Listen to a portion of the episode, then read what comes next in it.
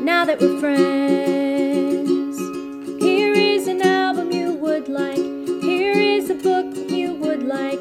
I think you'd like my cat and also my dog because we're friends. Now that we're friends. Now that we're friends. Now that we're friends.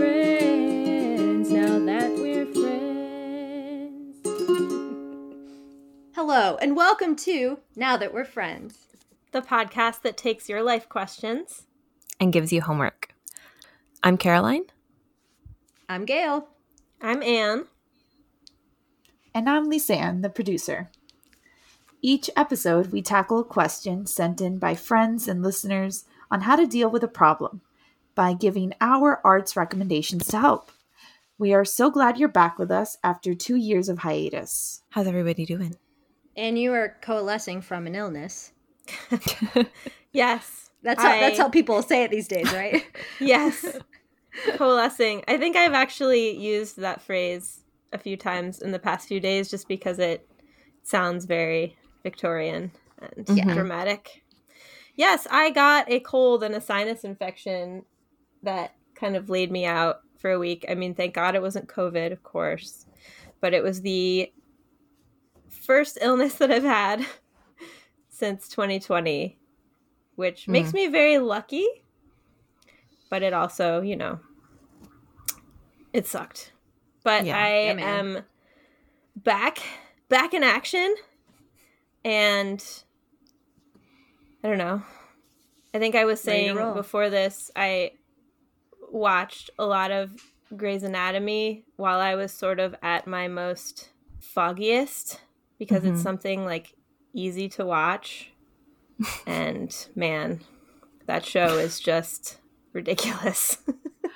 I really What what what level of ridiculousness were you at? Were you like season eight ridiculous or season sixteen ridiculous? I started at the very beginning, which I've The heard very is a best good place to start. start. Thank you, uh, Julie Andrews. Yeah, so you know, the old Meredith, Derek, will they, won't they? Everybody's having sex with each other. There's like nobody left at the hospital who hasn't had sex. It's ridiculous. Anyway, you all know. It's unsanitary, truly. Yeah. Not a lot of doctoring going on. Mm.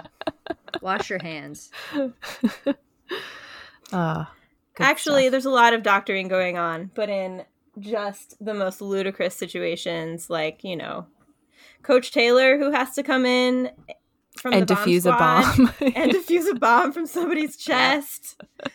There's just, oh yeah, it's just, you know, he wasn't even Coach Taylor to me then. He was the guy from Early Edition Mhm. when I saw Yeah, him on I that was- episode. it was before Friday Night It was- Lights, wasn't it?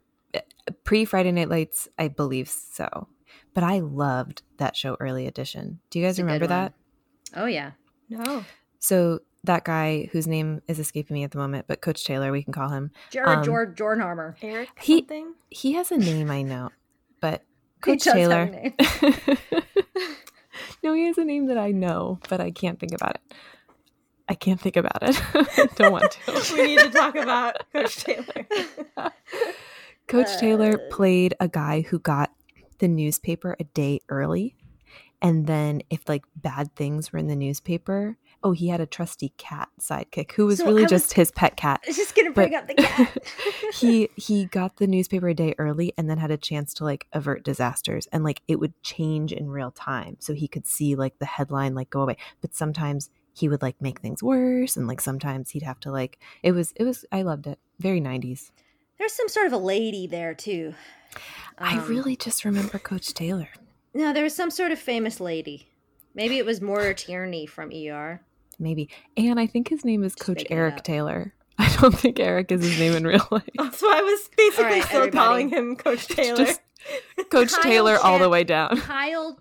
Kyle, kyle chandler, and Thank you.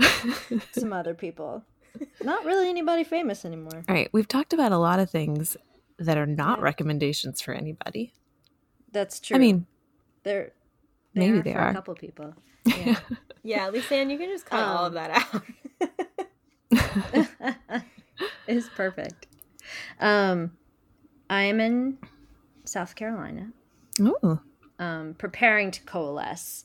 Ooh. Um, coalesce? yeah. Coalesce. Convalesce. I'm not coalescing anything. I'm convalescing. I could be coalescing. Um, I'm This preparing is to where- convalesce. This is where Gail really gets everything together. that makes me worried that I was saying coalescing instead of convalescing. I don't think you I now were, I though. can't remember. But okay, who can say? Who could? Who can say? I don't know. I will Um, in, in a couple weeks. So Gail, tell us true, about your future convalescence. I will coalesce soon. um, I am receiving surgery of the eye tomorrow.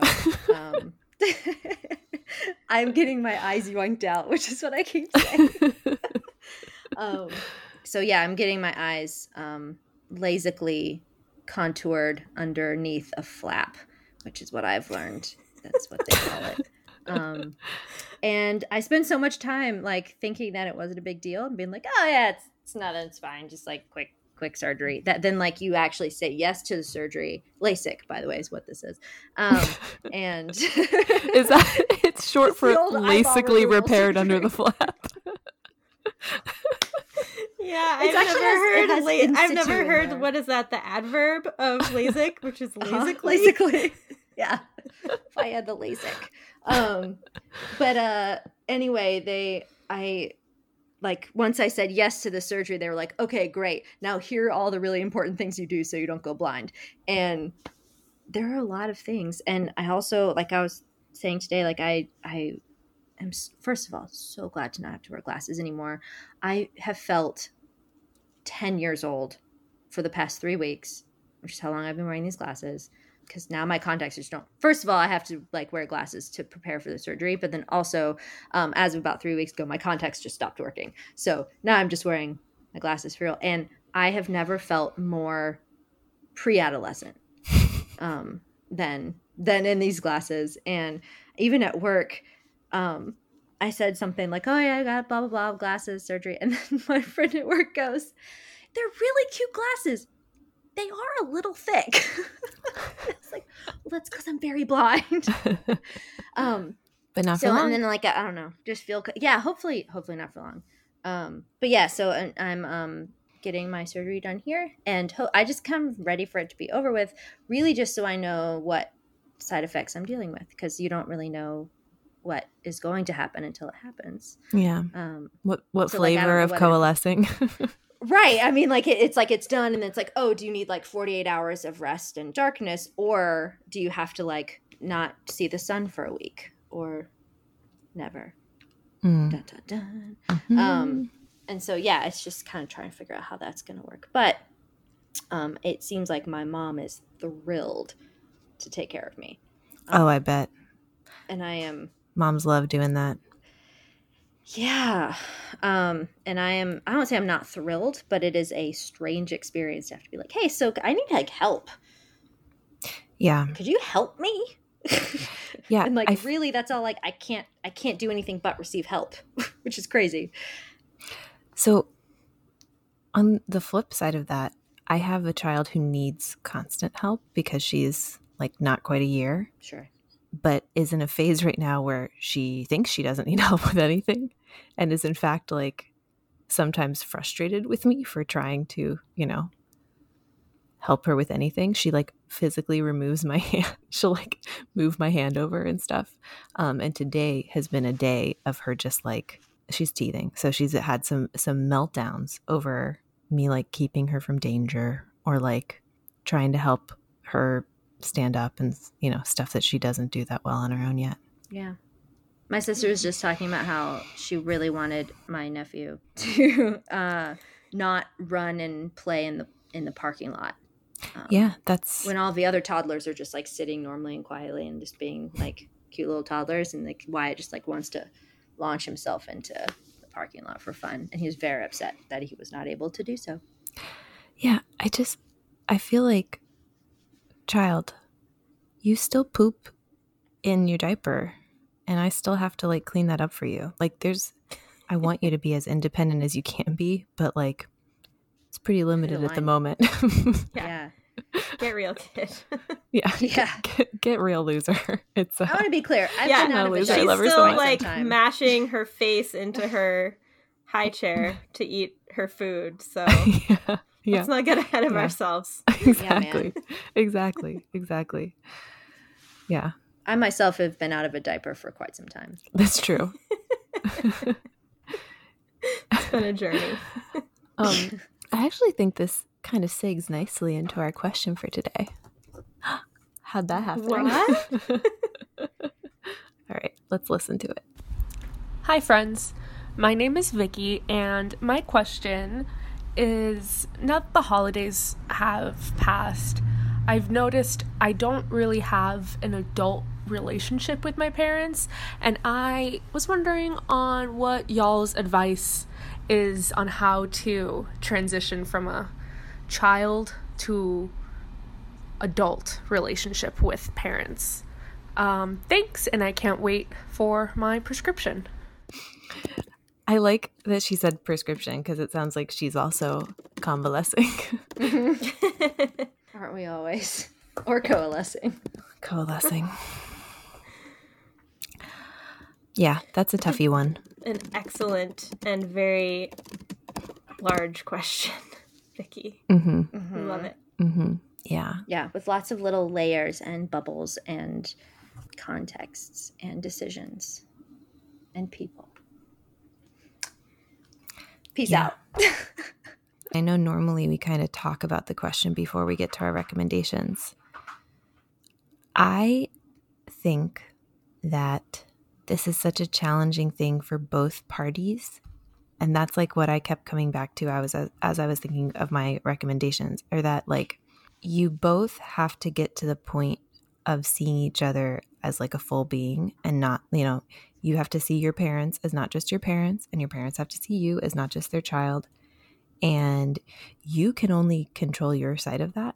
You can't make them ready to see you as not their child anymore. I mean, not not that you're not their child, but not just their child as like a fully f- fledged adult. So that I think I just kept coming back to like that's what makes this so tricky is that as with any relationship like there's only so much you can do on your end and the power dynamic has always been so weighted in their direction just out of necessity that you kind of have to like do your best to do your part of that relationship and try to find some grace for your parents if you can while they work it out. Mm-hmm.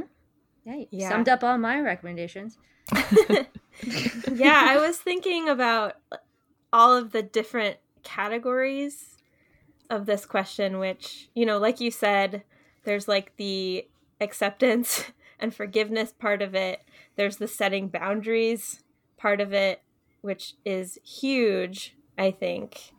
Um, and yeah, it's it's that constant grappling with the past is always there no matter what. So it's so easy to fall into those same patterns and those same dynamics as when Mhm. you were a kid. And yeah, I like what you said, Caroline, about you know, you can only control your side of it, but you can sort of by modeling that behavior, which is a very adult thing to do, to model good Mhm. behavior.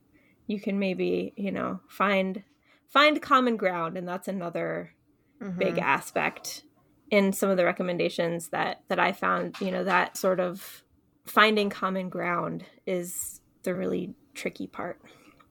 yeah. Those are that's what I was thinking. yep. Good Do we- Do we are we ready to dive into some recommendations? Yeah, I also think. Can I say one thing? Um, this might be controversial, but one thing I've also so like the I have several kind of like moving thoughts on this that both of you've gone through. That like it is in the end to me. Well, I I kind of phrase it a little bit differently, but the final thing I kind of got to is that like there is also a moment where like yes we have boundaries. Yes, it's up to the parents. Yes, we have to like have this decision or at least trying to kind of come at this with uh, a new found like a new lens on I don't know your relationship through being an adult.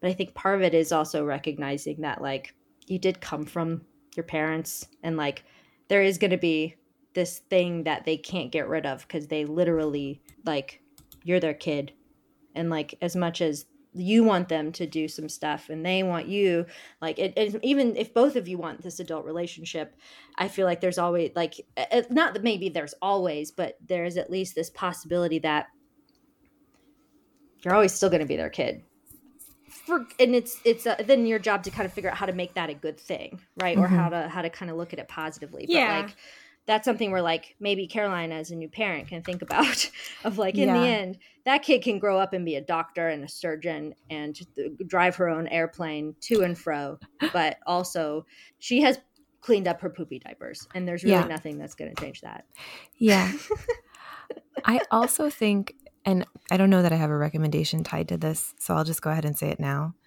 But I think when I thought about this question, you know, at earlier phases in my life before I had a child, I don't think I had as much room for grace for my own parents. But having a child does a number on your identity. And like, you know, my my daughter's about to be a year old and I would say like I'm just now kind of like getting to kind of come to grips with like what parts of old old Caroline like are still around, you know, and like because like at the beginning, like your whole world is like obliterated and like all you have space to do is be mom.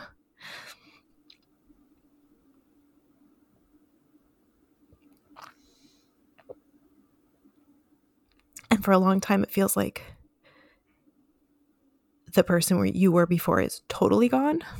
And then that starts to come back in little bits and you start to get back to like what feels like somewhat of a normal life, but you're still just like so thoroughly changed by the responsibility and the weight and just your whole focus having shifted.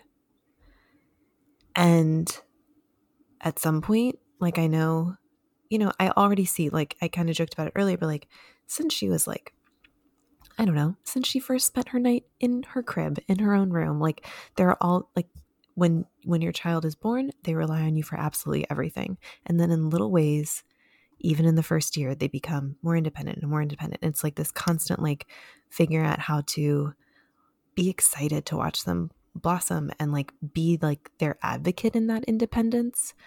And I can only imagine that that continues to be trickier and trickier as they grow and then like that final like oh my god they're an adult then i think there is probably i'm imagining another identity shift of like well now who am i in this phase of my life so i think the same way you you know growing into your adulthood have like all these shifts all these just keep in mind that you like your mom or your dad who probably seem like a very static person to you at this point like they're very established in who they are they're not. They're going through a major transition too and maybe for the first time since you were born they are really focusing in on like what do, what do they get to be without you as their like primary focus? And it's hard. I can imagine it's hard and exciting. Yeah that's awesome. That was really beautifully said, Caroline. And as I was thinking through, I mean, I made a huge document of recommendations, but just kind of pared them down. But as I was thinking about movies and TV shows and book and novels and and poems, it this this theme of conflict between parent and child is just it's everywhere and and it and mm-hmm. it makes sense but one of those the biggest threads that i that i noticed was this idea of like misunderstood identity or children grappling like adult children grappling with mistakes that their parents made and when those mistakes happened. And and realizing we are all full flawed people and how much do we try to understand how much do we question how much do we argue how much do we like you said extend grace and forgive because you could you know uncover something about your your parent as an adult that could shed light on reasons why something shitty happened. And um i mean it's it's no wonder that this is such a well covered topic in in the things that we consume right? Um Yeah. i guess if it's okay i will launch into a recommendation which is a podcast called heavyweight that Yay. I think can deal and, and has dealt with this this question of not just grappling with how to have an adult relationship with your parents, but how to have an adult relationship with a lot of people in your life who you've either lost touch with. Um, so if Vicky, you're not familiar with Heavyweight, um, it's a podcast hosted by Jonathan Goldstein, who is a reporter. He used to be um, on This American Life. He's funny. And essentially, each episode, he helps one person, the featured guest, try to find closure um, to an unresolved question in their lives. And it often involves tracking down someone from the person's past who can shed light on the issue. And as you can imagine, this pretty much results in a lot of conversations, like I said, between adults grappling with estranged parents or other relatives, childhood friends, learning how to speak to one another as adults for the first time. And there are so many episodes I started to write down that deal specifically with children talking to their parents and trying to either confront them about something or just try to understand something better. But the one I I really recommend and that I re-listened to recently is the one actually where Jonathan Goldstein um, interviews his own mother, and it is an episode called Dina. It's episode fifteen. So Jonathan is a new dad and he and his wife and his son are staying with his parents for about a week. And during this time, so the episode just sort of chronicles his time with his parents. And Jonathan really wants to talk to his mother about his childhood because he's realized that as an adult and as a as a new parent, all of these traits have come out that he's starting to realize were traits that he saw in his in his mom specifically when when he was growing up. And especially around like anxiety and fear. And he's just trying to get perspective. And throughout the episode you just hear them kind of joking and bickering and grappling with how to talk to each other as adults. But it gets to this really difficult point where his mom keeps alluding to something that happened to Jonathan as a child that she's just so ashamed about as a mother. But she keeps telling him to turn the recorder off. She refuses to talk about it.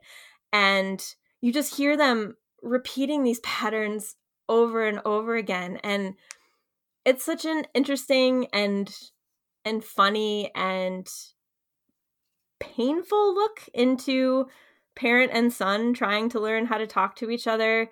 There's just this constant attempt to reconcile the past with the present and they're falling into these dynamics and it's it's so beautiful, right? And I mean not to give too much away, but essentially his mom just feels guilty about things that she regrets and just sort of like lays it out to him. She lays it out to him off the recorder. That's sort of their deal. And a lot of it is just small things that she's held on to that he's that he says he doesn't remember.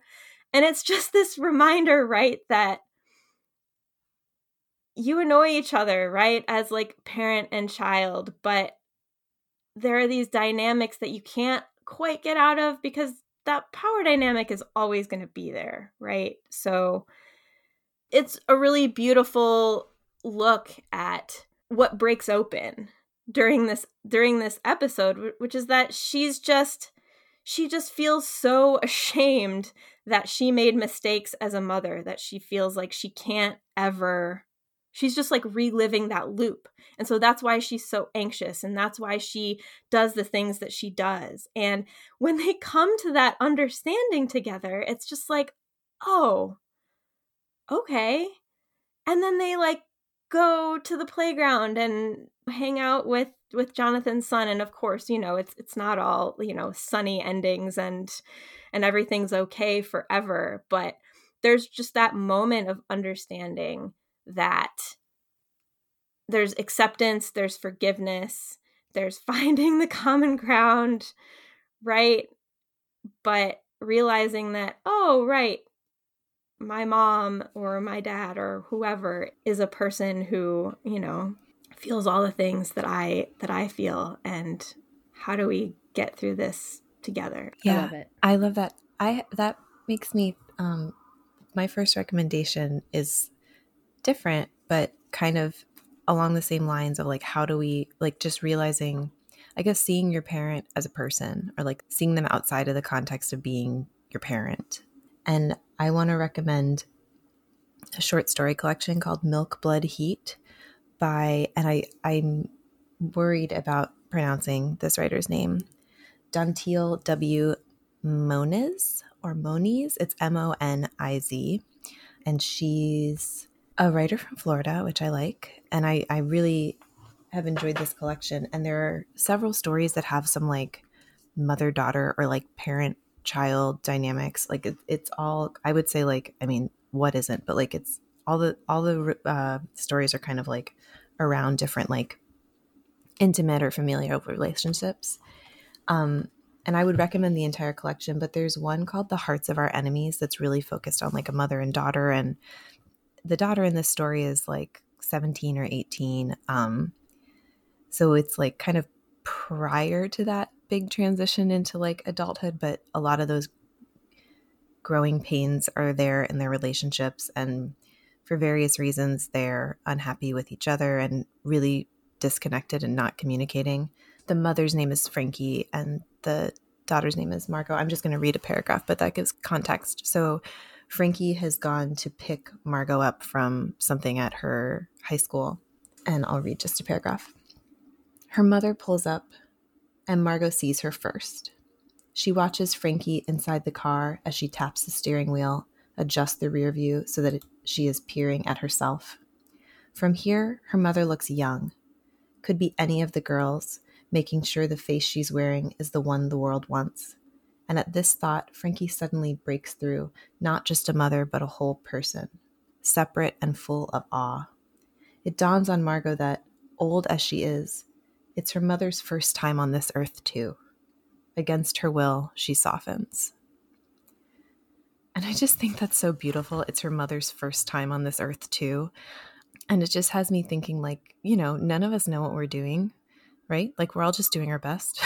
like, your parents have never, you know, and, and, and I guess this is maybe, I wonder where Vicky's birth order is because, like, I'm the youngest of four, so my parents had done it a couple times before it was their turn to like relate to me as an adult. But um but yeah, no one knows what they're doing. Everyone's trying their best. And I think like we have this idea that we really know. And sometimes this can be very frustrating as a child and when you're going through those like um phases, those changes, like the feeling that your parents think they like know everything about you and you're like, you don't know all that about me, you know? Um, but the same is true of our parents. Like we really think we know them and like have got them pinned. And I think like just general good advice maybe is to approach all our relationships as if like every human being is just a mystery. Like there's something like humble about just being like there's no way I could know. You know, like I know as much as I can about you, but there's no way I could know everything going on inside you, you know? So, and like it kind of lets you off the hook in a in a like really rewarding way where you're like, you know what? I'm just gonna extend you some. I'm keep saying grace, but like I'm just gonna extend you like some leeway here because I don't know. I love that. I hope we stick on that theme, this theme for a while. all right let's do I've it. At least got two more Go for it. um, that are in that theme. Go for it. Pack up um, and get on the theme express. God, I Yeah. would- just kill me. Just kill me. well, I loved it, so maybe kill me too. Yeah. Um, I'm going to read a poem that, again, uh, much like last episode, I um, assumed that either someone would pick it or someone would think, let's just let Gail read it. I think I Um, maybe have the same poem as you, but I, I imagine that you do. Go and for so it. I don't have to. I don't nah, have to do it. it. Do it. Um, I quote it about every third day, Mm-hmm. um, because it's just my job, and we, I like, yeah, and I think it, it's really helped me in my own personal life, not just quoting life. Um, but one thing that, one thing about Quoting life. my quoting life, so it's like Anchorman and this poem. I don't I actually don't quote. There's I don't quote Anchorman in any way. Um, but one thing in my I don't know how to explain this. Uh, my mom started teaching. Um, so she's a math teacher, and she started teaching October Sky Ah, um, in the early 2000s. And the whole thing is like coal mining boys make a rocket, send it to space. Honestly, I've never seen it, but she's really into this movie. I saw it. I saw it. I rented Jake it on pay per view. Yep. Yes, It is. Yes, and for her, and this is, I think, probably similar with me and and uh, the Book of the Dead by Muriel Rukeyser, but like it really helps you kind of understand the mindset of someone in the coal mining community. Um, which I remember her telling me it really helped her understand where my grandmother came from and like the way that she reacted to things, the way that she never said I love you. like not because she didn't. It was very like there was nothing about her that didn't give off all the love in the world. But if you said like love you, man, mama, she'd go, Okay, bye bye. bye. Get out of here. I don't like you. Um and that like understanding a little bit more about the coal mining anyway just getting going back to like our west virginia roots i think would really like first like it, it helped my mom kind of see a few things. Um, i'll get back to my grandparents with another suggestion but um, it remind it, it just reminds me of like this familial and i don't want to say like family trauma or like familial toxicity or whatever but the fact that like you've been irreparably changed by your parents and they're and like then moving back they have been irreparably changed by their parents and those parents have been irreparably changed by their parents and so everyone's been a little bit traumatized by their parents um, for good and for bad and I'm just Um, here. trauma can be good I'm just here to throw in that your parents have been traumatized by you too. It's just true. oh totally sure sure i've been Oh, a treat for sure. i've been an absolute treat i have not cried That- once today That wasn't a that wasn't a you, Gail. That was a you, everybody. Vicky A global you. at all. yeah. yes but it is I, I feel like every time my my coworkers or a particular coworker talks about um, their parent and anytime but anyway talks about parents i quote this poem and so i will quote it in full by which some people might call it reading Read it. I'll just read it. um, but I'll I'll get back because it is it's very glib, it's very funny, it's very whatever. But I'll I'll kind of go back to the thing that I'm I, I actually think it's a I, I take it very seriously. It's one of my favorite poems for that reason. Um, so this be the verse by Philip Larkin. They fuck you up, your mom and dad. They may not mean to, but they do. They fill you with the thoughts they had and add some extra just for you. But they were fucked up in their turn by fools in old style hats and coats who half the time were soppy stern and half at one another's throats. Man hands on misery to man. It deepens like a coastal shelf. Get out as early as you can and don't have any kids yourself. I don't really prescribe to that second that last part, but um but I think I mean man hands misery onto man.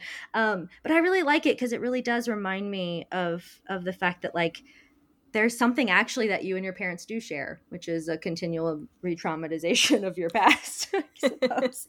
um, but that that just your whole life is to be fucked up, and that's that's a thing that both of you share and that both of you will in turn do to each other. And that's just everyone's like this be the verse. That's like that's the thing that exists. Um i'm trying to think of the word. It's like a a truism a religious Human truism. This be the condition. verse. Um yeah it's what god commanded um and anyway I, I do think it's good but actually I, I take it seriously because um i don't know it's it because it's not just saying like isn't it so terrible that you get fucked up it's just like they fuck you up that's what they do that's their job which for better or for worse it's what it is and i don't know i really i enjoy it Yeah, that is not what I thought you were going to read. But Okay, I'm, good. I'm glad you Good. did.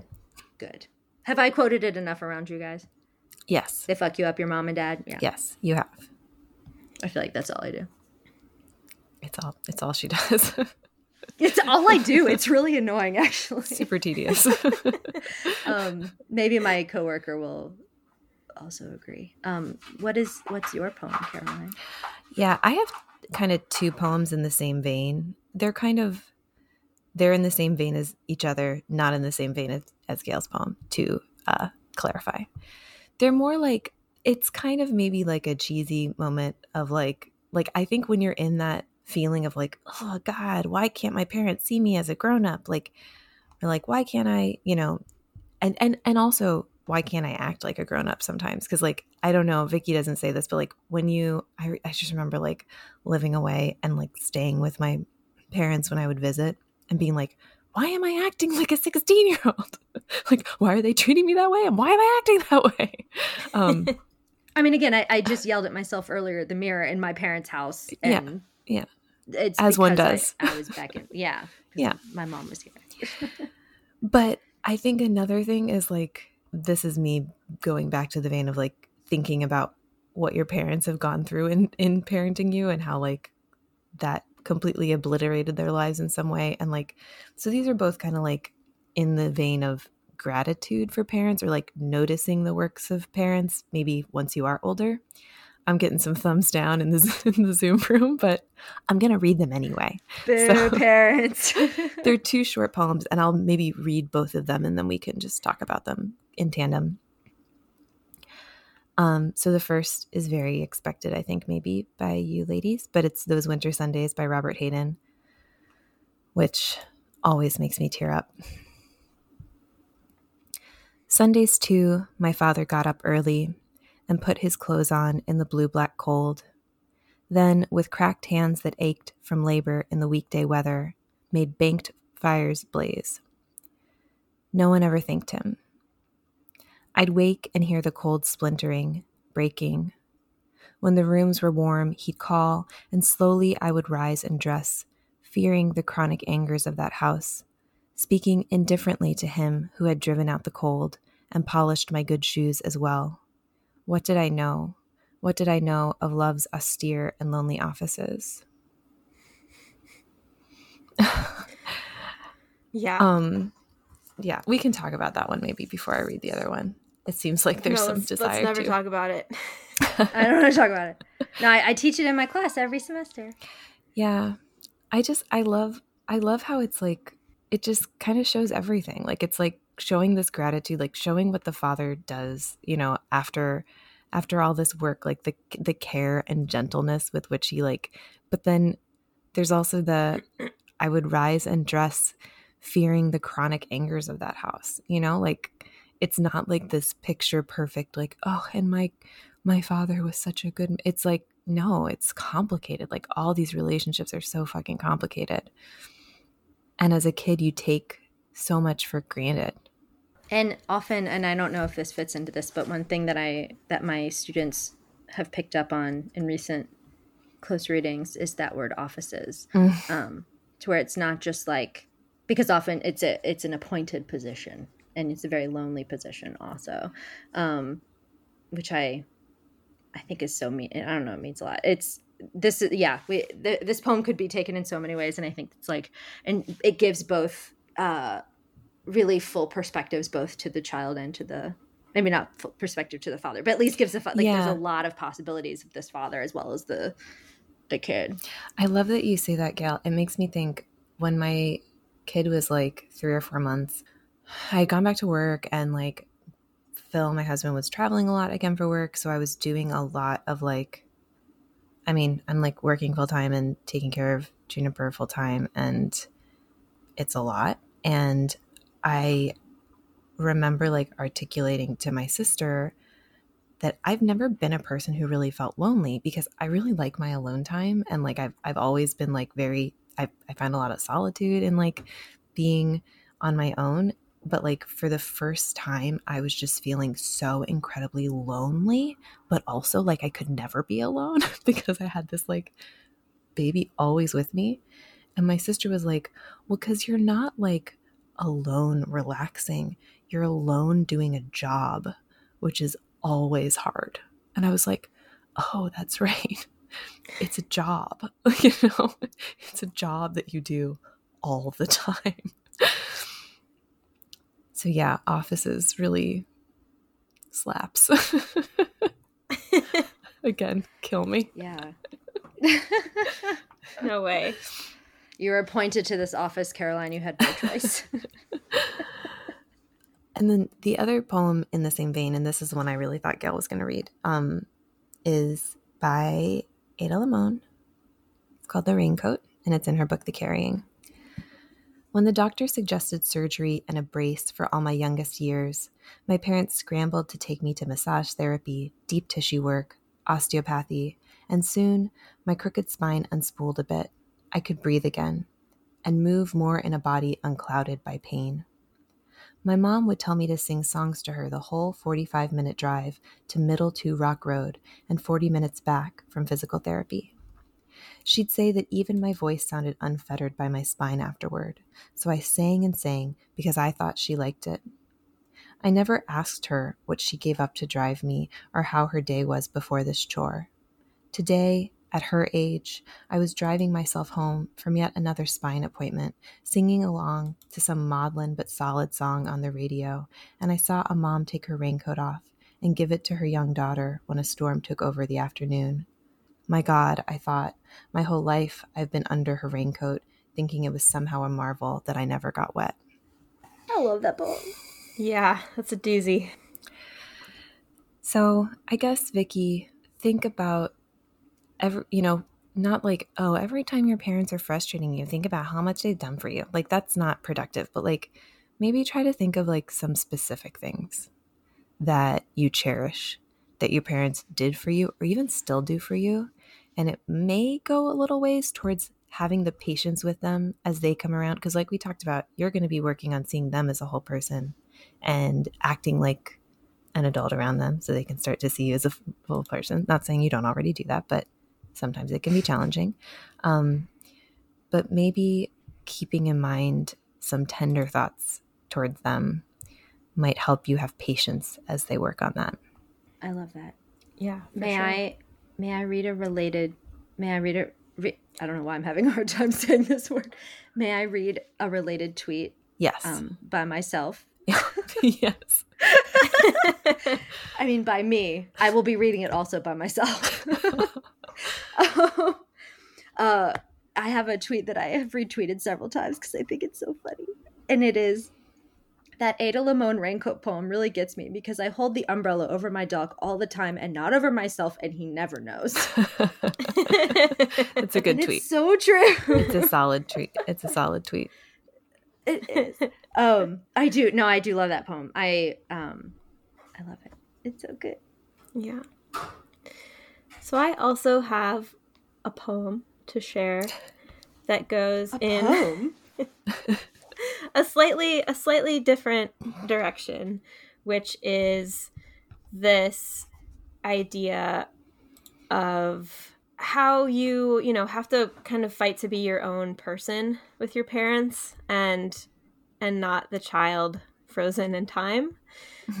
and it is a poem by the poet Chen Chen.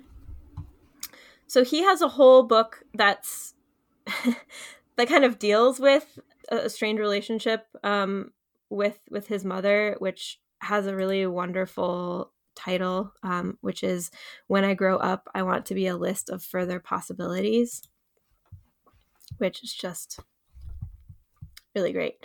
This poem is not from that book, um, but I also recommend that book. This poem is called um, I Invite My Parents to a Dinner Party. And I'm just going to read it um, and then talk about it. I invite my parents to a dinner party. In the invitation, I tell them for the 17th time, the fourth in writing, that I am gay in the invitation, I include a picture of my boyfriend and write, You've met him two times, but this time you will ask him things other than, Can you pass the whatever? You will ask him about him. You will enjoy dinner. You will be enjoyable. Please RSVP. They RSVP. They come. They sit at the table and ask my boyfriend the first of the conversation starters I slip them upon arrival. How is work going? I'm like the kid in Home Alone, orchestrating every movement of a proper family, as if a pair of scary yet deeply incompetent burglars is watching from the outside. My boyfriend responds in his chipper way. I pass my father a bowl of fish ball soup. So comforting, isn't it? My mother smiles her best, sitting with her son's boyfriend, who is a boy, smile. I smile my hooray for doing a little better smile. Everyone eats soup. Then my mother turns to me, whispers in Mandarin, Is he coming with you for Thanksgiving? My good friend is, and she wouldn't like this. I'm like the kid in Home Alone, pulling on the string that makes my cardboard mother more motherly. Except she is not cardboard, she is already exceedingly my mother, waiting for my answer. While my father opens up a Boston Globe, when the invitation clearly stated no security blankets. I'm like the kid in Home Alone, except the home is my apartment, and I'm much older and not alone, and not the one who needs to learn, has to. Remind me what's in that recipe again? My boyfriend says to my mother, as though they have always easily talked as though no one has told him many times what a non-linear slapstick meets slasher flick meets psychological pit he is now co-starring in. Remind me, he says to our family. That is a new poem to me, and I loved it. I love like it's so like it's got everything. it's really it's really funny and it's really like tender and wrenching and he just does such a good job of getting at the heart of how those difficult and embarrassing family interactions and i love just like from the beginning i, I can't remember that it's like for the seventh time and the fourth time in writing or whatever but like the mm-hmm. the like pleading quality of so much of the poem is like so ugh it's so good yeah it's like please please treat me like I'm an adult and this is mm-hmm. my identity. A person. Mm-hmm. Yeah, I am a person. And I love I mean I love the repetition in that poem. I I also I love the the uh, comparisons to Home Alone. And I find mm-hmm. I found it yeah. very surprising that move where he mm-hmm. talks about the cardboard cutout being his mother, but mm-hmm. I just thought, it's, okay, this is not this is not where I thought this was going. Um, so it's surprising in that way. But I love the moment that, you know, towards the end where the conversation breaks over something really normal and and and conversational, right? Where mm-hmm. his boyfriend who is just is there and is not part of this these family dynamics, right? So he's maybe able to see with this perspective of, oh, I'm just going to ask what's in this recipe because that's that's common ground and that's just a question what you would you ask anybody. Yeah. It doesn't have to right. It doesn't have to be coded in, oh, this is my boyfriend's parents. Oh, this is how I have to act you're right there's just like there's just so much coded language happening in this in this poem and then it that language is is where is where they can all meet each other as just people and i mm-hmm. I just found that really moving. Yeah. Yeah, I love it. So good. Um, I will jump in and give my big recommendation, which is a book I just finished. And I'm very lucky that I just finished it, and also it has to do with this theme because it really did help me a lot, actually. um, a spoiler alert this is a big bummer book. It is not happy, but it is also very good. Yeah. It's also so hold on, just hold on. it is like the point it's crying in H Mart by Michelle Zauner. But I'm, what I'm saying is the premise is not at all happy. So um, the premise is essentially uh, like we start with her literally. There's a chapter of her literally crying in H Mart in the beginning. Um, get kind of reacquainting herself with these um, like Korean foods that she kind of grew up on with her mother. Um, and but like we know from the beginning that her mother has died, and um, that really she wasn't given she wasn't given this adulthood with her mother and she's kind of grieving a lot a lot of that. Um and what i want to i, I another kind of like caveat is like one of the reasons why i i like i, I don't quite want to say like or i don't want to have a bunch of recommendations that are like you know remember your parents could die at any time. You should you should really take care uh to be nice to them. I don't want to do that at all because that's not helpful.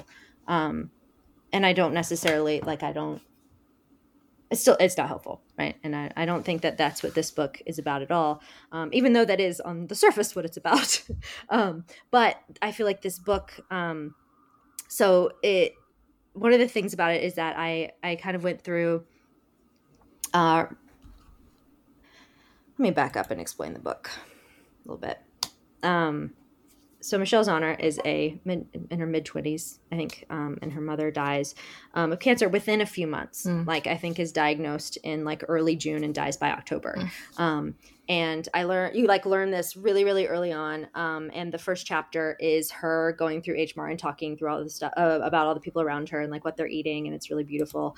Um, and I remember being like, "Cool, so."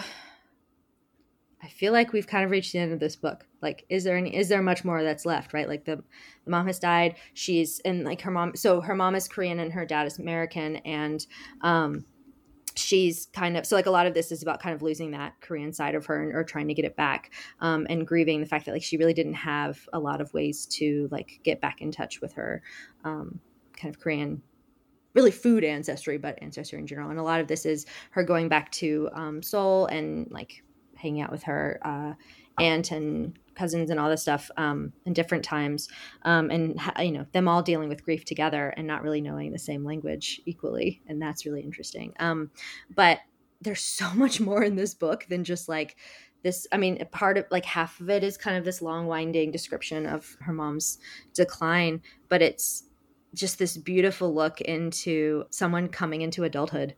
Um because she and like wanting to be a musician wanting to be an artist wanting to be a writer and it kind of not working out for her.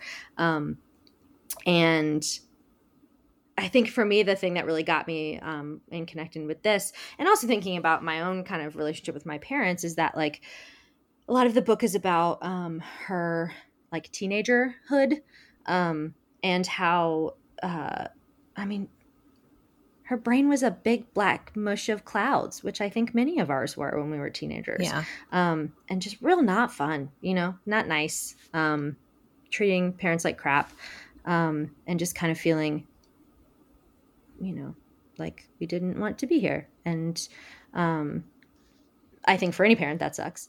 Um, but then also when you're actually like actively rebelling against your parents or being mean to your parents or saying terrible things and then or at least provoking fights and, and things like that with your parents, you are like you're acting out, but you're also still being that kid that's still trying to help their, I don't know, get their shit together and get their brain developed, uh, for me anyway.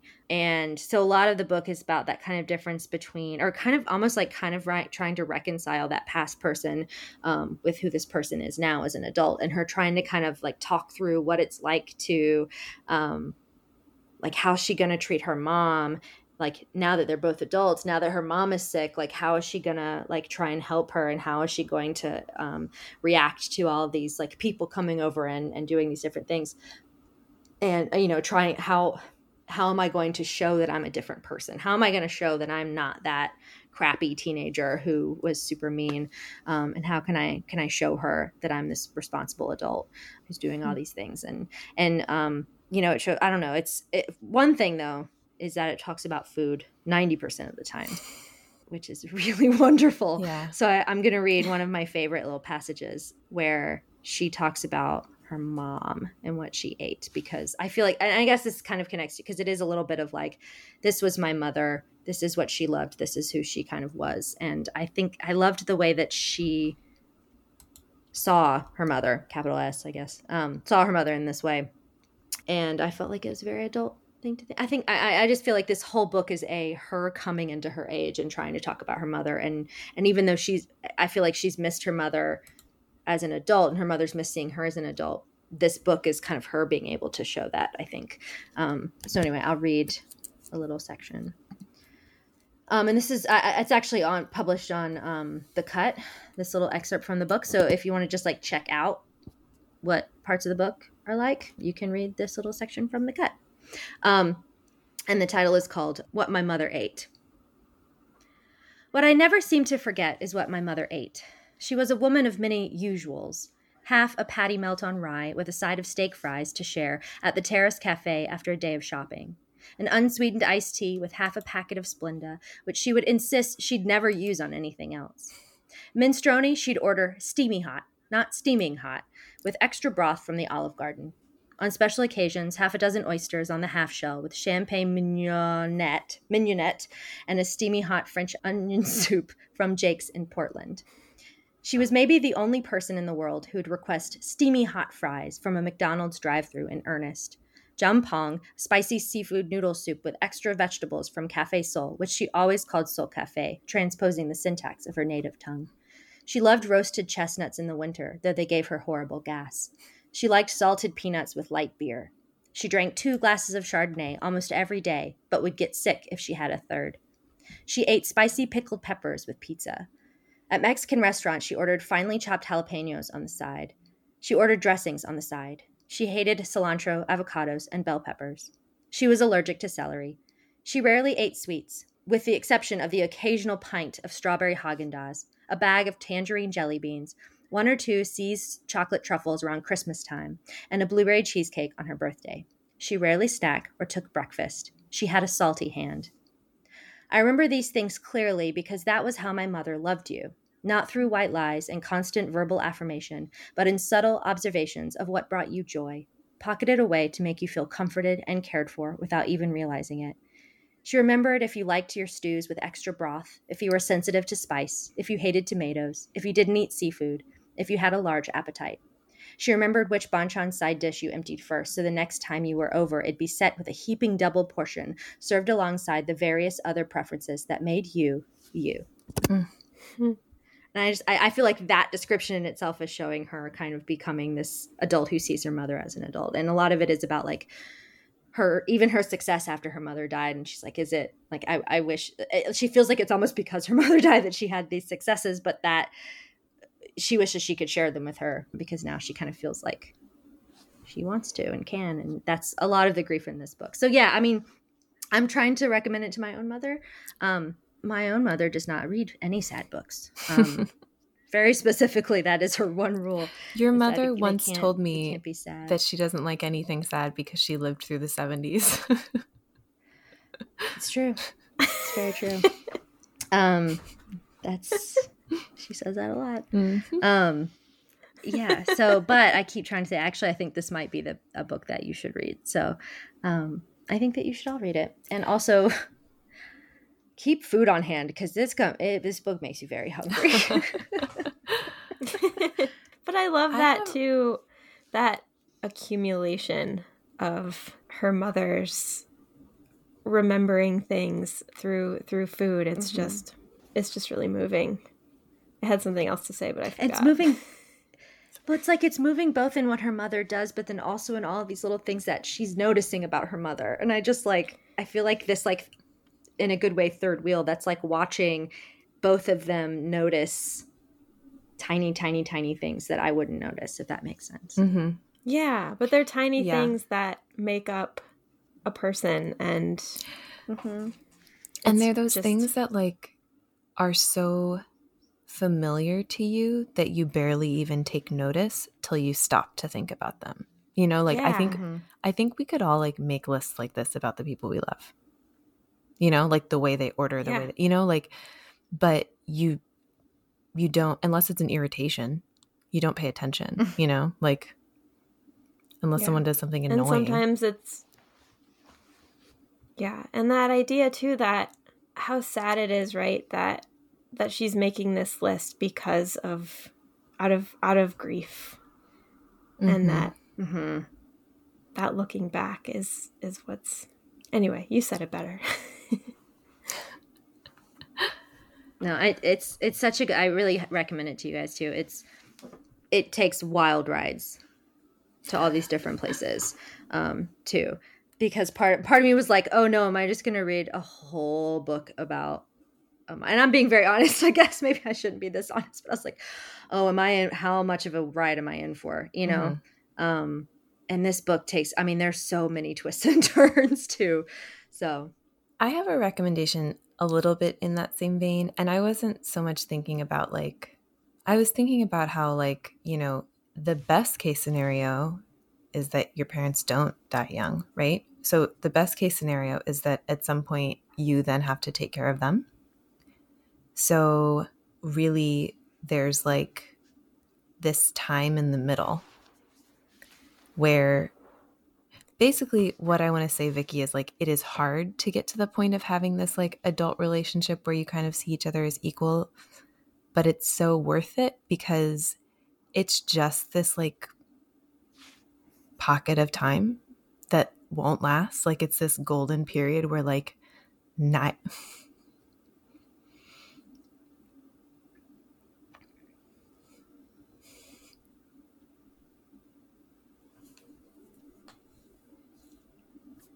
So I'm on the other side of this where my father has dementia.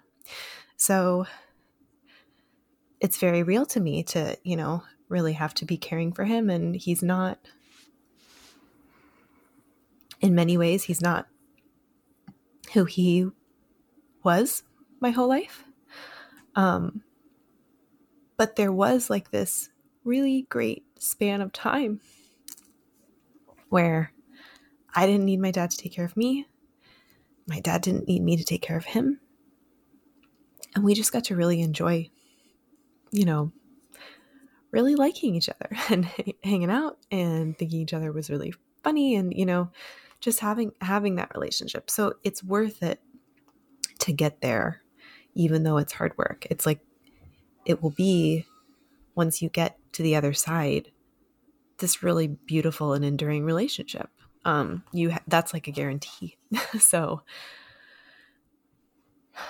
on that rec- or on that note i was thinking about um people who kind of write about like that period of time. Um and it made me think of the essayist damon young who i'm going to recommend his book uh, what doesn't kill you makes you blacker. It's not all about this but he does he his his mother has passed away and he writes a lot about his father and his relationship with his father and how his relationship with his father has actually grown quite a bit since his mother's passing that like he was closer to his mother before she died and that you know now that what they have is each other their relationship has really bloomed i don't actually have the book on hand. So uh, he he writes about a lot of things though like he writes about politics and pop culture and so it's not all about this but it's something that comes up as a theme often in his writing. And he's also he publishes with the root and with washington post. Um, he's like a frequent contributor.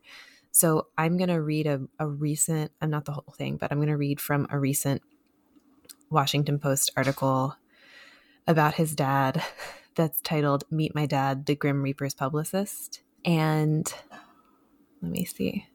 I'm kind of starting in the middle here but he's talking his father's called him and he's kind of like recounting how their phone call starts. And he goes and then the call will take a turn to something like this. So do you remember woody jenkins? I don't think so.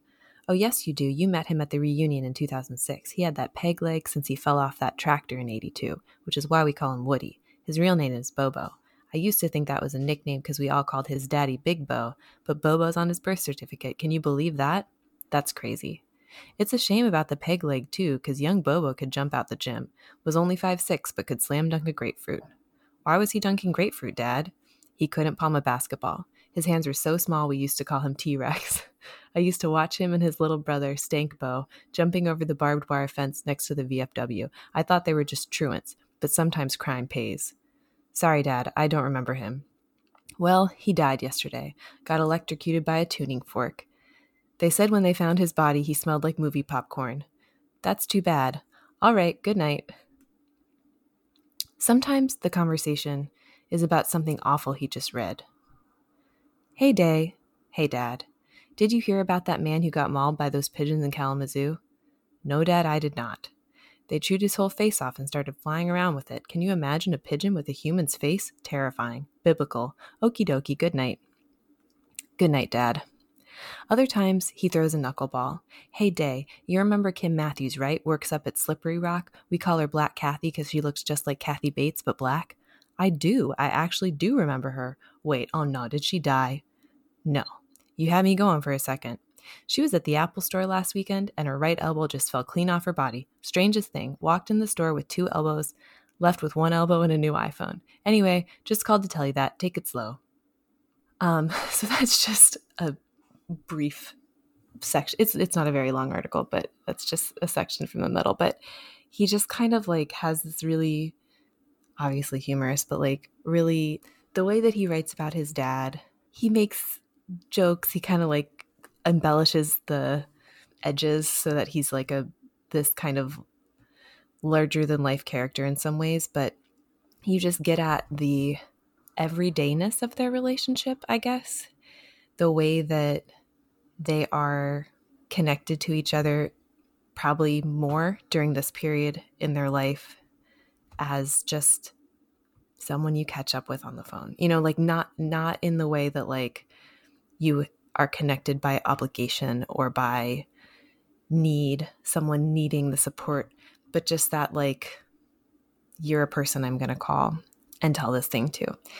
So I would recommend just kind of Damon Young's writing in general, but his book, What Doesn't Kill You Makes You Blacker.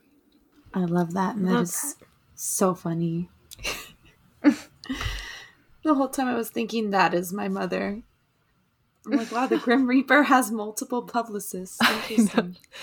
Walked in with two elbows, walked out with one elbow and an iPhone. It's my made me laugh so hard. So I- good. I actually, I, I there's a tweet that uh, I just tried looking for the one that uh, I was thinking of, and I'm not sure if this is it. Although this one's very funny, and it does have to do with being an adult around your parents. Um, now comes that special time of adult Christmas where it's just you and your mom in the kitchen, and she tells you the saddest thing you've ever heard. yeah. And then it's like, anyway. yeah. So do you remember this, this, and this? Well, she died. and it's so true. Mhm. so good. That's all. Annie, are you next? Yeah, so I have a novel to recommend. There were a bunch that I wrote down as being related to this this topic, Vicky. But the one I want to recommend is just it's one of the best books I've read in maybe ever, but definitely in the past in the past few years.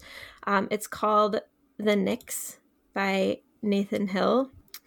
And essentially the main character Samuel has not seen his mother since she walked out when he was a kid, but he then as an adult one day sees her on the news throwing rocks at a presidential candidate and suddenly his mother re-enters his life as this militant radical but Samuel does not know what has happened to his mother. So that's kind of how the book sets out. And it goes in so many different directions. It's a really, really funny, sarcastic book, but it's also incredibly moving.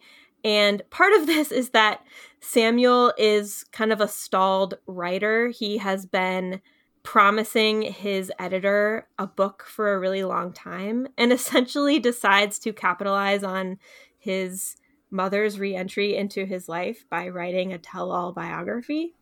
But that then sets him on the journey of, you know, finding his mother again, finding out what happens to her. And then the book sort of goes back and tells her story. And it just leads into these places that you wouldn't think it would go. And it it ties back to this idea of right that your parents are are human beings they're people with with a past and it's samuel is is grappling with this and trying to sort of you know excavate her her story from her and starts to kind of see his mother as this it leads samuel to just rethink everything he ever knew about his mother that she has this this epic story that he that he never knew that brings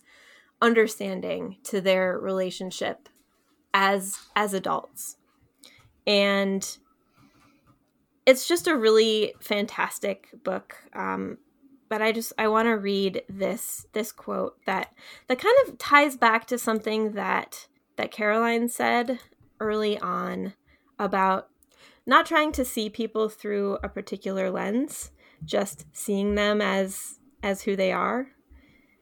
So this is here's this is an excerpt. Whereas if you choose to see people as puzzles, and if you see yourself as a puzzle, then you will be constantly delighted. Because eventually, if you dig deep enough mm. into anybody, if you really look under the hood of someone's life, you will find something familiar.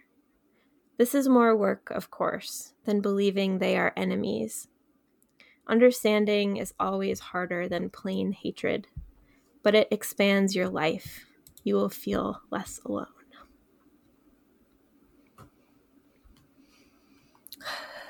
I love that recommendation, Anne, and I'm like, I'm pretty surprised at myself that I didn't think about this book in the context of this question because I too like re- well on your recommendation read it in the past year and there's so much in this book that is like funny and then also completely horrifying and heart-wrenching like this it's I remember some of the passages where and now I can't remember wh- whose perspective they're in, Samuel's or his mother's, but they're when he is a child because he like he's a very emotional child to the point where like anything that can set him off crying and she's trying to like do anything to just keep him from like breaking down and like i know at some point god i'm not going to remember because i'm trying to like think of this on my toes but at some point she's trying to like draw his attention to like the tree and like oh pay attention to this but like even that like there seems to be like a choice embedded for him and like uh-huh. he can't handle it so he cries um and like there are moments where like you understand how frustrating this child would be to her in some ways but then you also understand like how heartbreaking his mother's treatment of his is like you just like you can see both sides of the relationship like in the moment in like visceral detail. And it's so yeah. Ugh, it's so well done.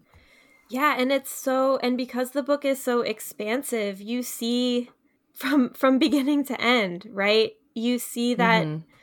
that dynamic and then you see that dynamic change. You get mm-hmm. Both sides of the story and it mm-hmm. changes mm-hmm. everything that they think about each other and then you as the reader think about each of these characters, which is just something that few novels can do can do so well. But um, yeah, I really recommend the Nix, Vicky. Mm-hmm. I keep um, getting it on the library hold, and then it holds, and then it goes away because I'm not done. I'll never be done with this last Neapolitan novel. Gail, do you want me to mail it to Ye- you? yes, I Anne. have it. I can just mail that it was to the you. most serious query anyone has ever queried me. Anne, I would love that. Thank you. You're welcome. I borrowed it from my mom, but I am sure that she would love nothing more than for me to send it to you. Wow. I feel Thanks, like that's Margie. I, I think you should check with her though. Yeah, that's I don't assuming need that you know a lot about your mom. Yeah. You guys both have an adult relationship now. You should probably check. Listen, When I go I want home, an adult I- relationship with my parents. And then Caroline. I was just gonna say, my mom lets me just kind of pick books from her bookshelves because she just buys all the books and sorts them by. She has so many books that she sorts them by books that she's read and then books she hasn't read yet, which is which is like a whole section of the basement. Anyway, my mom's running like her own little lending library and it's great. And I will send you the Nix because she would want you to I read love it, it. from her personal collection. Thanks, Margie. And Anne also. You're both adults. Yeah, I was gonna say I want to have a, an adult relationship with my parents, but I also want to open their fridge and take anything out when I'm over there. You know, like Yeah. that. That. But also I want stay. I want people to come in my house and do that to me. yeah. They won't mm-hmm. find anything, but I really want them to do yeah, it. same. Wow, Gail, these grapes have been in here for four months. My dad always says when we like, you know, if if I like open the the fridge or the pantry, he always goes, "What are you doing? Shopping?" I'm like, "Yeah, just just getting the lay of the land. yeah. I'm not hungry yet, but I might get hungry, so You never know. I used to joke that my parents had nothing in their in their cabinets but jerk seasoning because they they really like amassed a large amount of like condiments and seasonings. Oh, but yeah. like got just like for now that we have like they have grandkids, so like they have they finally have the foods that I'm looking for. Um, but like I feel like my whole life it was just like I'd open it up and I'd be like, "There's just there's nothing but jerk seasoning." Once when my parents moved and we went through their stuff, my mom had 11 different mustards. that is rough. I mean, they were all different mustards, you know, like this one's If, like and if you like mustard, that's a thing. yeah, like this is a caramelized I onion don't- mustard. hmm Wow. Ooh, that mustard sounds for good. Damn. I don't even like mustard, and that sounds good. Fucking love Yeah. I just don't. So I'm gonna I'm gonna s- segue into this if that's okay. Do it. I I have a lot of thoughts. Um, first of all, I asked my mother just point blank in the middle of a conversation uh, at dinner tonight. I was like, "What made you have an adult relationship with your parents?" Um, she was like, "What? what?" and I had to explain. Um, but I I've been thinking a lot. Like one of the things I was thinking about first is that um, I don't say I don't want to say this is a relatively new phenomena, but I've just been thinking a lot about how like in olden times and also in non-western cultures i would say a lot too um you didn't have to have like you didn't have to ha- like fight with the like, i mean i'm sure you did. I'm not sure i'm not saying you didn't. But like there's not so much of this like i need to separate my space i need to find my own house i'm gonna go and then come back and then do this. A lot of time like i'm thinking of like puritan families they all just freaking live in the same house for all, until they all died you know? And they all just they sometimes even lived in the same bedroom. Um they like lived if they did they lived in the house right just right next door you know? Um they would still eat breakfast in the same like kitchen every morning right? Um and then i was thinking so this is where i'm i'm getting to like thinking about little women um and how everyone got older except for beth um and uh beth was always a child. Um but like everybody like i'm thinking of like meg and even Jo and, and of course like i mean Marmee's the freaking best. And so she always saw Jo as an adult and independent on her own. But um but like meg and john when they got married like they didn't like in the book she like helps them set up house and all this stuff. And there's like this whole god god awful long chapter of setting up the house. Um but i feel like in general like that that's just I don't want to say that's how things were, but like I feel like often we have this like the, this sense of separation between us. I don't like i think i don't want to say it's a new concept but it's definitely i feel like that separation especially in like places where we don't have the ability to be in another house or have the ability to like just go off and spread our wings and then come back or whatever um where like meg and john just kind of lived either in the same house with all of their babies. They were intimate. My eyebrows are up. Um i'm sure right? Um in the same house as their house i mean as their parents. In the same house as their um but and and and then i i kind of was thinking all of about all of this. I was thinking about like little women. I was thinking about i don't know like little house on the prairie all of i don't know those like really stereotypical historical things because that's I mean, giving myself five minutes to really think about this, I'm thinking about the most surface level things that exist. But I'm also thinking about like Puritan colonial, like, and in Europe when you had one house, like I'm thinking about my, like what I know about, you know, history in the Middle Ages, right? Like I'm thinking about all these things where like, sometimes you just had a kid and then they grew up and then they ha- they got married and they stayed in your house and that's just what happened. And and then so then that's leading me to i promise i'm having a thought with this. Um so i'm pointing this kid right here. Um so then that made me kind of think about like it's not it i mean i'm sure a lot of people might be like well it's the people who try kids just want to be kids these days. They just never want to grow up. Um but i think a lot this is where i'm getting to my point which is that it's as Caroline mentioned earlier, it's in it, the power dynamic is always on the side of the parents. You can do whatever you want, and it is only going to be the parents who are going to make it completely whole. And of course, then if they can't, if they if they won't, or if there's some problems there, then you can only do what you can. Um, but I was thinking about like that. That seems to be a choice of the parent on whether they're able to to treat that kid as the kid as like an adult who's also living in their house with their husband and their two twin babies. And so then that made me think and this is so it made me think about my my relationship with my grandparents and my my parents relationship with her parents, my grandparents. Um and I kind of was like she was like I don't, I just don't know. I think my parents always kind of treated me like an adult.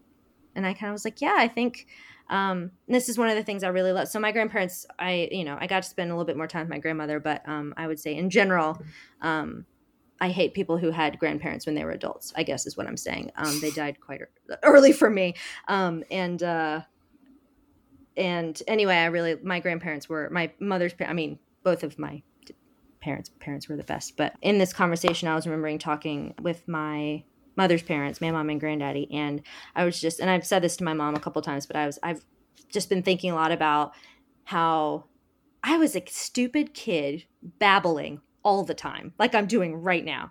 And I'm just like, blah, blah, blah. Molly from American Girl Dolls was like, blah, blah, blah. And then, oh, then I can't believe it's, you know, blah, blah, blah, Little House in the Prairie or whatever shit I was into.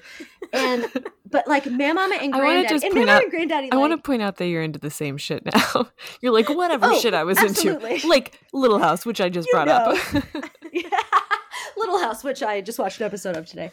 Um, but like, I- I was just being a little stupid idiot, and my grandparents lived through like the flippin' like Great Depression, the war, like every my. I mean, just coal mining. My grandmother did not mine coal, but. Li- living there must be very terrible. Just being alive during that time seems pretty terrible. Um, but they went through so many serious things and then they had a little gale just being like ah! and my grandparents were just like I, I have never actually and also anne of green gables. This i think this connects to so i didn't even say my first recommendation so hold on. So my grandparent but no matter how much i babbled and how stupid i was and how childish i was there was never a moment that my grandparents talked to me like i was a child. And i had never felt so like seen and heard and like cared for in this like really really like i don't know like quiet way. It was just like i mean i'd be just going again blah, and they'd just be like really? So what do you think about like what about, about this? that. have you ever thought about this? Or like well yeah like incredibly as if i was stating the state of the nation like and and I that's I I'm talking to my mom about that like tonight too, and she's just like, yeah, that's they they just treated they listened to everybody and they treated everybody like they're like this, and then what I'm saying is you should have my grandparents, um, but also that it really is in the it's like in that responsibility of of the person in the higher um, power structure to make that decision um, to treat whoever it is like an adult. And so, um, my main recommendation here is kind of silly, and you don't really have to take it here, but um, it's To Kill a Mockingbird Oh. Yeah. because of the way Gregory Peck, the father, um, Mr. Mockingbird, I think is his name. Um, Atticus the Finch. way that throughout Atticus Finch, no, Mr. Mockingbird, um, he no, gets the killed. way that throughout. Yes. No, the whole book is just planning it to kill a mockingbird. Can Anyway. we, can we have a moment for how good Gregory Peck looks in that movie? Um, I have many moments multiple times in the day. okay, Just don't overshare. Whoa. no, but just the other day I was like, Mom, remember Gregory Peck? she was like, Yeah. Anyway, it was funny. I think about it a lot.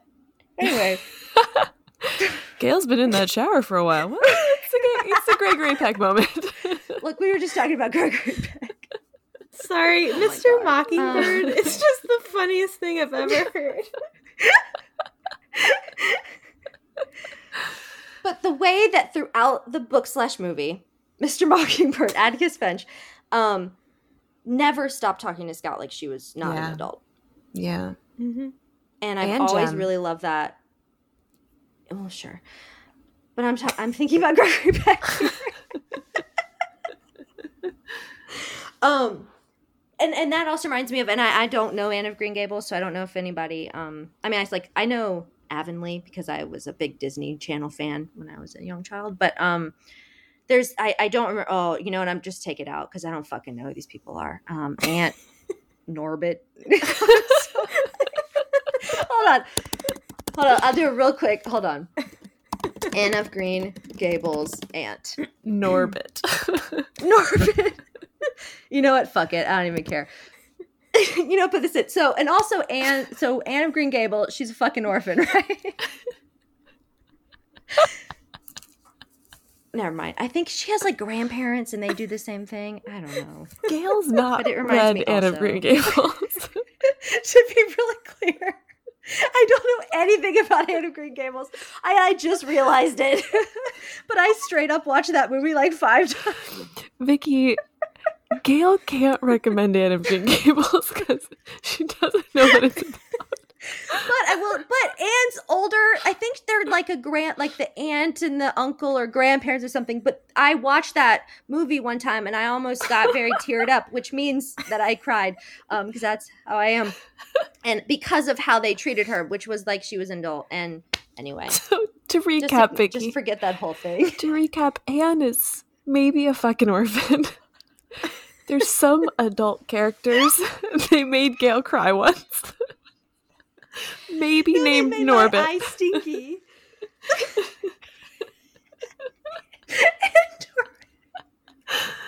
I'm gonna shut up. But it is in the power of the older people to make that decision. And if they can't, call on Norbit. Yeah. I But there is Somebody go. but there's also there's that level of of acceptance, right? And it doesn't it doesn't always have to be forgiveness, right? It can just be Yeah. acceptance. yeah. Yeah. Radical acceptance. And that's With any relationship, it's just like understanding who the other person is Yeah. and knowing that that doesn't have anything to do with you, usually. so I've got one last recommendation. I thought it was going to be kind of an out in left field recommendation, but it dovetails quite nicely with Gail's last, last recommendation, which is um I don't I don't know how. I know. Well, not the tail end. Let's be honest. That went off the rails. But if I if I rewind in my mind, I can make a connection. So Back I'll, when I was starting to say I'll go- things. I'll go right back to Mr. Mockingbird, and then There you go. um, so I actually this is maybe a little bit of a premature recommendation because it's a podcast I just started. I've only listened to the first episode, but I feel confident about it. Um, and it's a a podcast called Finding Raffi. And it's the second season. So there was a, a podcast called Finding Fred, which I haven't actually listened to yet, but it's all about Fred Rogers. Um, and then the second season, Finding Raffi, is all about Raffi, the children's musician, like folk musician. Um, and I, from what I understand, it, it, you know, it has extensive interviews with Raffi and also with other people who were his collaborators. Like, it's about like why musically he connects with kids, but also kind of his philosophy about connecting with children. And the podcast host is comedian Chris Garcia, who he he talks about like being a new father. I think like our kids are probably like a month apart. Um, like had a kid during the pandemic, has been kind of adjusting to being a new parent, and he didn't know Raffi because he's Cuban. He didn't grow up listening to Raffi. His parents were both from Cuba, and he listened to mostly like Spanish music growing up, um, Spanish language music, not like Spanish from Spain. Um, and but his wife was into Raffi, and they kind of like rediscovered Raffi, and his daughter really loves Raffi, and so it's become this like important thing in his life. But when he's interviewing Raffi in the first episode, Raffi's talking about respect and about how like his big philosophy is like having respect for children. And Chris thinks this is like he wants to talk to his mom. So his father's passed away, but he wants to talk to his mom about this and he thinks that like his mom who is a little old school is going to be like respect why would i respect a child basically but the conversation they have really surprises him because he's like she says like oh you know she kind of gets into talking about her relationship with her own parents and then how she wanted to treat him and then she comes up she comes down to saying something like i'm paraphrasing but like i respected you by always knowing like where you were like and accepting where you were and what you were ready for and he's really surprised to like find that he knows that's true in their relationship and that like his mom had had a philosophy of like how to respect children but i just think that they talk about how that's going to be a common theme in the episode and i think like just the nature of the the topic there's a lot about relationships between parents and children and i think um i think Raffi has like the most calming voice ever uh speaking and singing and just the first episode made me really happy. So I would recommend it, Vicky. I think it could be a nice kind of way forward in understanding that mutual respect between you and your parents when you were younger and also now as you move forward. I love that. Yeah. I really did not listen to much Raffi as, as a child. I really did. I should did. listen to this. I, I, also listened to a lot of Raffi. Yeah. And I also so I my was a Sharon, Lois, and Bram girl. when my nephew who is now seven when he was like maybe three four or five um i took him to see raffi and it was raffi's got it fucking made guys. His show is an hour. He's a rock star. Like people like these kids my nephew did not understand the concept of a concert. So when we got there and he saw like a stage and a chair and a guitar he looked at my sister and i who took him and went Raffi is gonna be right there. Like his his experience was like movie. Like I think he thought he was gonna see like Raffi on a screen, and like that sounded cool. But like the notion that Raffi would be in the room, he was like about to shit himself. He was so excited. These kids were like dancing in the aisles, like laughing, and like Raffi fucking starts at one, wraps up by two. His voice sounds as good as it did at age thirty, even though he's like in his seventies. Because like you don't have to live hard to be Raffi. You know, it's Raffi's got it made. um, God, I would love to go yeah. to just like a regular concert from like 1 to 2 p.m. now it instead was of amazing. 10 It was amazing. Let's normalize I'd that. like a good 10 a.m. concert. A brunch show. It- it's like my it's my it's my high time. Like it is it's where I'm at my most energetic. So that's solid. All right. Well, I I love this. I love where we went. Yeah.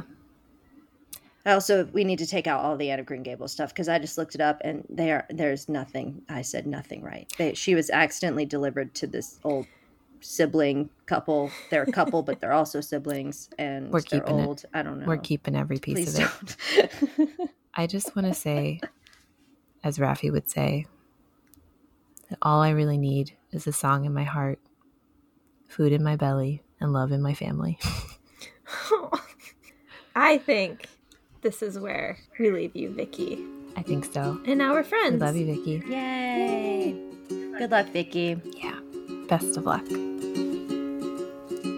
Now That We're Friends was recorded in front of a live audience made up entirely of our pets. Your hosts and three new friends are Caroline Cabrera, Ann Holmes, and Gail Thompson. Your fourth new friend is our producer, Lisanne, just learned who Raffi is, Ramos. Our theme music is provided by Gail Thompson, me. Now That We're Friends is an O Miami production. If you want to ask us for advice to receive our recommendations, you can send a voice memo or written email to newfriend at omiami.org. You can also follow us on Facebook at Now That We're Friends and on Twitter and Instagram at NTWF Podcast.